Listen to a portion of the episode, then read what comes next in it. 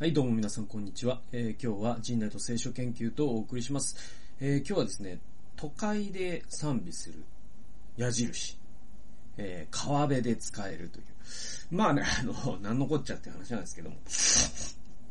あの、ちなみにつ、あの、ついにね、あの、目視録の22章まで来ましたので、あの、まあ、これどっから始まったのか、もう多分新約聖書から始まってるから、まあ、ついに終わりましたって話でもないんだけれども、まあ、一応、あの、あれなんですよ、こう、聖書の最後の章、章を今日はご紹介します。で、ちなみに次回は、えー、創世記の一章に戻ります。はい。っていう感じですね。えー、なので次回はまた創世記に行きますけれども、今回は、あ目視録の22章、まあ、聖書のね、えー、ね、えーっと、66冊ある、その最後の最後の目視録の最後の章という、ね、あついにね、ここまでね、来ました。えー、全部聞いてくださったという方がどれぐらいいるかわからないですけれども、えー、そんな方がいらっしゃったらね、本当にお付き合いいただいてありがとうございました。はい。なんか最終回みたいな雰囲気になってきましたけれども、えー、またもう何事もなかったかのように、えー次は創世記に 戻ります。えー、というわけで、目視録の22章なんですけれども、今日はね、あのね、まあ、目視録の22章っていうのは、もうまさに、その21、22がその新天新地のね、えっ、と、描写になるんですけれども、えー、22章というのは、その、川っていうね、えっ、と、その、都市、その、新天新地のね、新しいエルサレムの真ん中に川が流れていて、そこにその12種類のね、えー身を鳴らせる命の木っていうのがあるよと。だから、聖書って木で始まって木で終わるんですよね。えーそういうね、そしてまた川で始まって川で終わるとかね。えーそういうね、まあ、その聖書という書物の、そういう、なんていうかな、こう、対処行動というか、えーがあったりとかして、すごい面白いんですけれども、えーっとですね、その3節ですよ。えーこう書いてあるんですよね。まあ、一応に、1から読もうかな。1、えー、見つかいはまた水晶のように輝く命の水の川を私に見せた。川は神と子羊の水座から出て、えーに、えー都の大通りの中央を流れていた。こちら側にもあちら側にも12の実をならせる命の木があった。毎月一つの実を結んでいた。その木の葉は諸国の民を癒した。もはや呪われるものはない。えー神と子羊の御座が都の中にあり、神のしもべたちは神に仕え、神、えー、4節ですね。三河を仰ぎ見る。また彼らの額には神の皆が記されていると。で、もはや夜がない神である主が彼らを照らされるので、灯火の光も太陽の光もいらない彼らはよよ限りなく王として治めるということなんですよ。えー、で、えっ、と、まあ、3節ですよ。僕がね、抜粋したのは。でね、えっ、と、いつかの動画でも言ったんですけれども、僕はその2005年にそのボブ・モフィットさんというですね、まあ、僕のそのメンターのね、方にね、えーお会いしたんですけれども、そこでボブ・モフィットさんが横浜のね、教会でね、メッセージをされた時に、その、私たちは天国で何をするのかっていうふうに、そこにいるね、聴衆にと、えー問いかけたんですね。そしたら多くの人はこう賛美をするとかですね、神を褒めたたえるっていうですね、えー言ったんですよ。で、まあ僕もそういう感じなんじゃないのって 思ってたんですよね。天国でっていう。なんか白い衣を着て賛美するんじゃねえのって思ってたんです。えーだけれどもですね、ボブが言ったんですよ。あのーもうそれ、それも正しいんだけれども、でも大事なことを忘れてると。天国で私たちは、皆さんは、使えるんだよって言ったんですよ。Serve って言ったんですよ。ね？serve。そして love ですね。だから、使えて愛するんだよって言ったんですよ。で、この地上で私たちは天国で使え、そして愛する準備をするんだよ。で、使えることを学ぶのが、この人生という学校で、つまりこの地上の生涯ですね、新天新地が、えー、来る前に私たちがすべき、えー、この地上の紹介ですべきこと、一番すべきことは使えることを練習することなんだ。なぜなら天国は使える場所だからって、ボブが言ったんですよ。で、それが僕のね、その人生の大きな転換点になって、なんていうか、クリスチャンであることとは何なのかっていうこと自体が、なんかこう、ぐるんと変わったようなですね、それぐらいのですね、僕にとってはまあ、大きな啓示だったんですよね。で、じゃあそのボブってですね、それ自分の主観で言ってるかってそうじゃなくて、ここにちゃんと書いてあるんですよ。皆さん見逃してる人が多いですけれども、えー、天国の描写3節ですね。神のしもべたちは神に使えって書いてあります。はい。使えって書いてあるんですよ。そして神に仕えるってことはどういうことかっていうと、えっ、ー、と、また25章を読んでいただければわかるように、神に仕えるというのはもちろん神様にご自身に直接仕えるところとかもあるんだけれども、我々は隣人に仕えることによって神に仕えるんです。隣人を愛することによって神を愛するんですよ。ね、えー、であるとするならば、天国で我々は使え合うんですよ。ということは我々はその使えるということにおいて、この地上の生涯で上達しておかなければ、天国に行ってから、え練習したら遅いからねっていう、そういう話なんですよ。でね、あまあ僕はですね、その、プラス、うんと、目視録のね、21章の、えー、解説で、この、永遠の都のね、エルサレムが新天神地と言われるね、そのエルサレムが、あの、アメリカ合衆国ぐらいの広さがあることを知ったと。ね。えー、もうアメリカ合衆国ってめっちゃくちゃ広いですからね。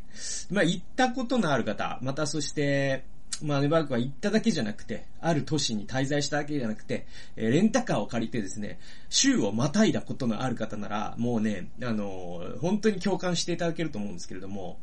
あの、アメリカを、で、レンタカー借りて州をまたいでみてくださいよ。もうね、もうな、なんていうの、北海道行くとね、皆さん、広って思うじゃないですか。なんじゃそれ、北海道の人にさ、ちょっと、あの、ちょっと札幌から函館までとかね、ちょっと、あの、その日のうちに行って帰ってきて、とかって言うと、北海道の人から、お前、お前何言ってんのって言われるんですよ。あの、北海道舐めてんのかって言われるんですよ。ね、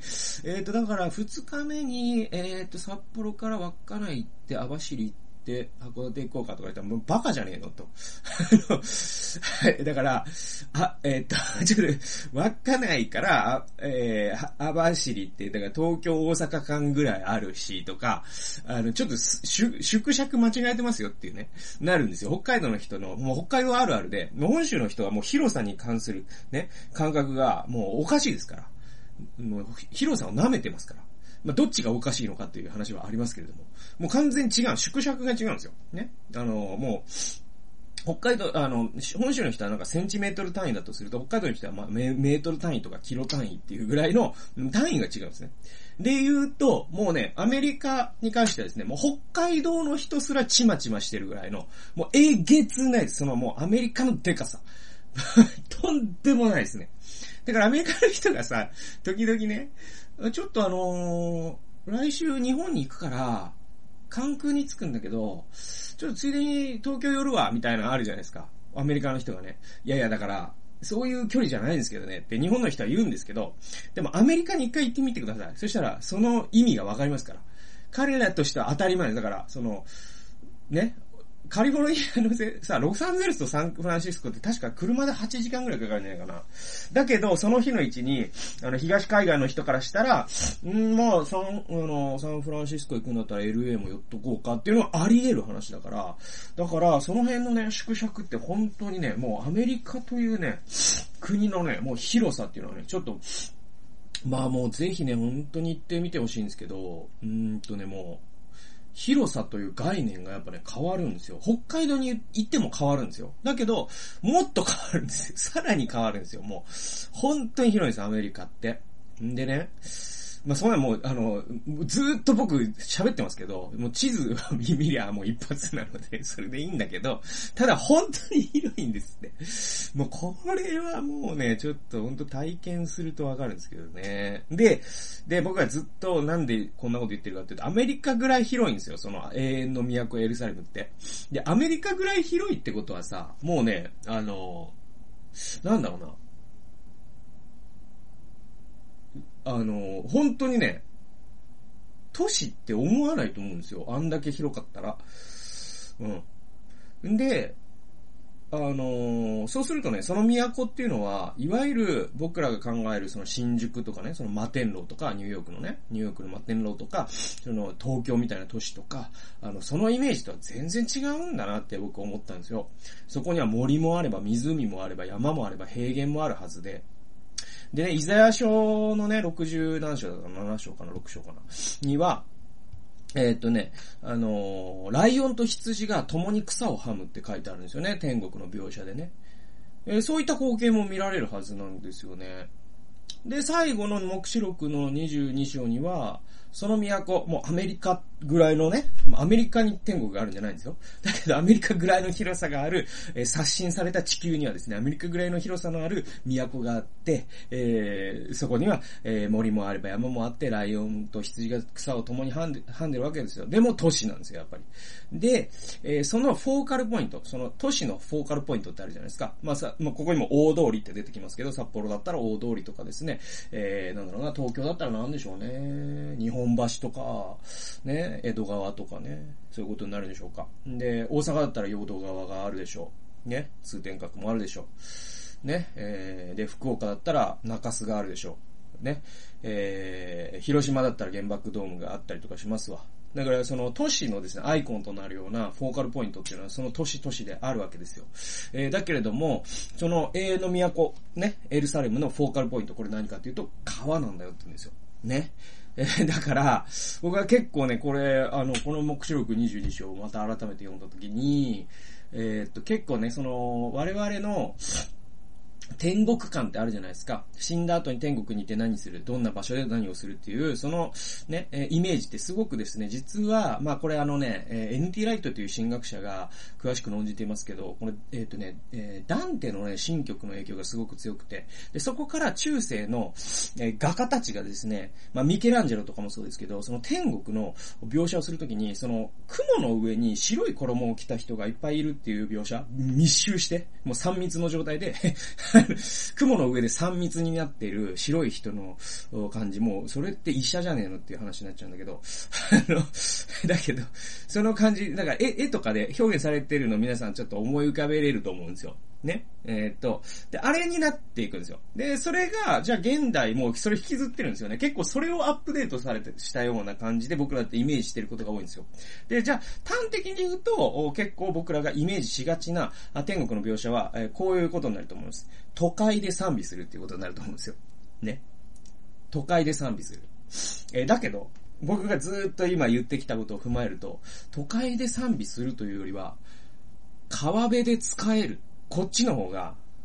天国の描写として僕は聖書に沿ってるんじゃないかなって思ったんですよ。で、僕は歴史と人生のね、ゴールなわけですよ、そこはね。っていうことで言うと、その歴史と人生のゴールが、これまでずっと僕はアップデートされてなかったから、都会で賛美するだったんですよ。それがですね、アップデートされてね、刷新されてね、いや、僕の人生のゴールと歴史のゴールは、人類の歴史のゴールは川辺で使えることなんだと。ね。えー、そう考えるとね、僕はね、随分とやる気が出たんですよね。なんか都会で賛美するっていうゴールに、なんか向かっていく、正直ですよ。正直、それが本当のゴールだとしたら、さほど、さほどだな あの、ちょっと、その、そのツアー、参加したくねえなぐらいに正直思ってて。だけど、川辺で使えるツアーは、めっちゃ参加したいんです、僕ね。めっちゃ参加したいんですよ。だから 僕はここで、そのね、歴史のゴールっていうのが、なんていうかこう、聖書によって上書きされたことによって、ああ、すごくね、やる気が出たっていう話です。で、皆さんの中には、え、都会で賛美するんじゃないの？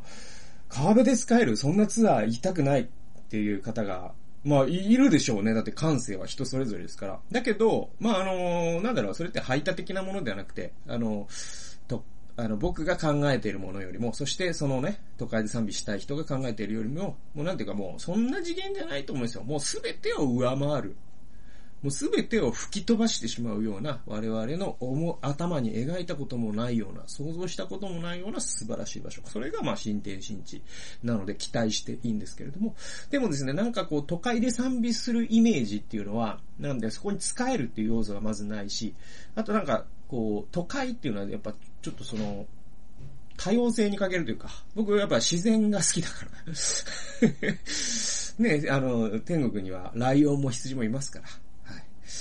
牛もいますから、あの、猫もいますから、あの、それを思うとね、楽しみだなって思いますよ。僕、天国に人間しかいなかったらちょっと嫌だもん。はい。でも、喜んでください。います、動物。だって、イエス様は馬に乗って来られるんですよね、天国からね。その馬って天国から来たわけじゃないですか。はい、だから天国に人間しかいないと主張する人は、僕は聖書からして間違ってるっていうのは、その聖書のテキストからなぜなら、イエス様は白い馬に乗ってくるから。えー、その馬は天国から来たんでしょ？じゃあ天国に馬はいますよ、少なくとも。はい、で、イザヤ書のさっきのね、60章だったかな、えー、もう読んでみると、動物もいるってことがわかる。森もある。多分砂漠もある。山もある。海もあるんじゃないですかね。ということで、だからもうサーファーのね、方とかも天国に行きたくないなんて思う必要はないし、ね。本当に天国っていうのはね、あの、皆さん、そういうね、天国でを都会で賛美するみたいな貧困なイメージに、えー、押し込めないように。ということが僕の今日言いたかったことでございます。というわけで、えー、今日はですね、都会で賛美するから、あ川辺で使える、えー、というタイトルでお送りしました。最後まで聞いてくださってありがとうございました。それではまた次回の動画及び音源でお会いしましょう。さよなら。